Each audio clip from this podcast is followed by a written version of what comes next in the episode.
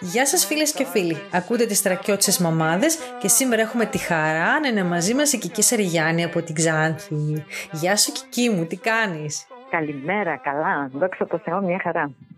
Θέλεις να μας πεις λίγα λόγια για σένα; Βεβαίως, να σας πω. Ε, γεννήθηκα και μεγάλωσα στην Ξάνθη. Ε, περιβάλλομαι από θρακιώτες του γονείς, θρακιώτικα πεθερικά. Είμαι χωροδιδάσκαλος στον Σύλλογο Ευρυτών Ξάνθης τώρα. Ήμουνα και στον Σύλλογο Ευρυτών της Δράμας.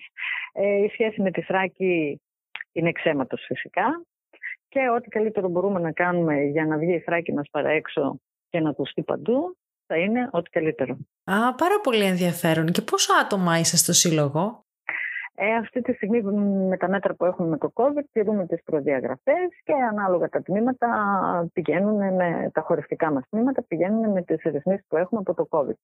Σαν μέλη έχουμε αρκετά μέλη γραμμένα. Ο Σύλλογος Ευρετών είναι από τους πιο δυνατούς συλλόγους της ε, Ξάνθης. Ε, κρατάμε καλά εδώ οι ακρίτες, πάρα πολύ καλά.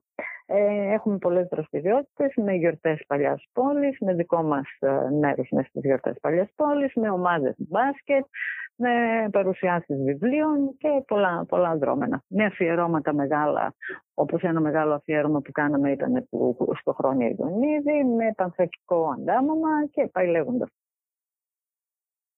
Πάρα πολύ ωραία.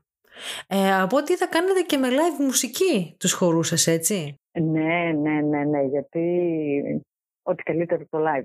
Ναι, ό,τι καλύτερο το live. Φυσικά και έχουμε και έναν ε, δάσκαλο μουσικής, τον Καρδιοφίλητο του Λουκιτάκη, ο οποίος και αυτός ευρύτης και παραδοσιακός και με γκάιντα και με καβάλι και κάνουμε και live χορούς. Ό,τι μπορούμε να κάνουμε βεβαίως το κάνουμε. Μέχρι και πέρυσι, όχι, μέχρι και πριν το COVID κάναμε την ε, Καμίλα.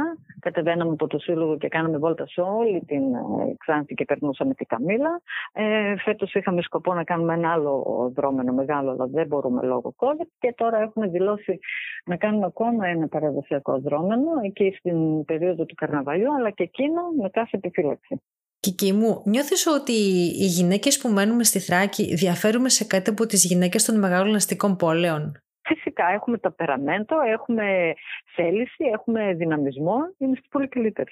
Ποια είναι η αγαπημένη σου θρακιώτικη συνταγή; Παιδιά, θα το πω μία και έξω, είναι λάχανο με κρέας και λαχανός αρμάδες. Δεν θα πω για την μπάμπο, αλλά θα πω για, το, για τη λαχανιά και, το, και τους λαχανούς αρμάδες. Παίρνουμε το λάχανο, το ζεματάμε, το κόβουμε σε κομμάτια, το γεμίζουμε έτσι με μπόλικο με ριζάκι και με μπόλικο κιμά, το τυλίγουμε, τα βάζουμε στην κατσαρόλα και το βράζουμε.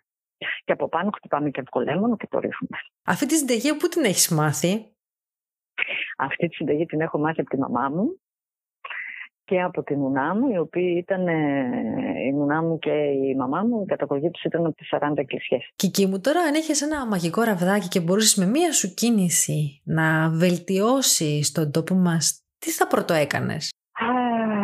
Αυτό που θα έκανα θα ήταν να.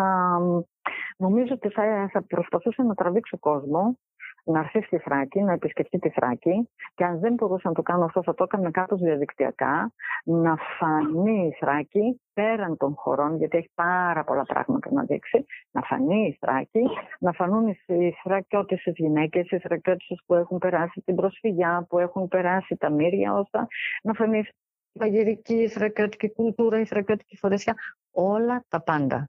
Όλα τα πάντα. Σε ευχαριστούμε πάρα πολύ Κική μου για το χρόνο που μας αφιέρωσες σήμερα να σε γνωρίσουμε καλύτερα, να είσαι γερή δυνατή, να χαίρεσαι την οικογένειά σου.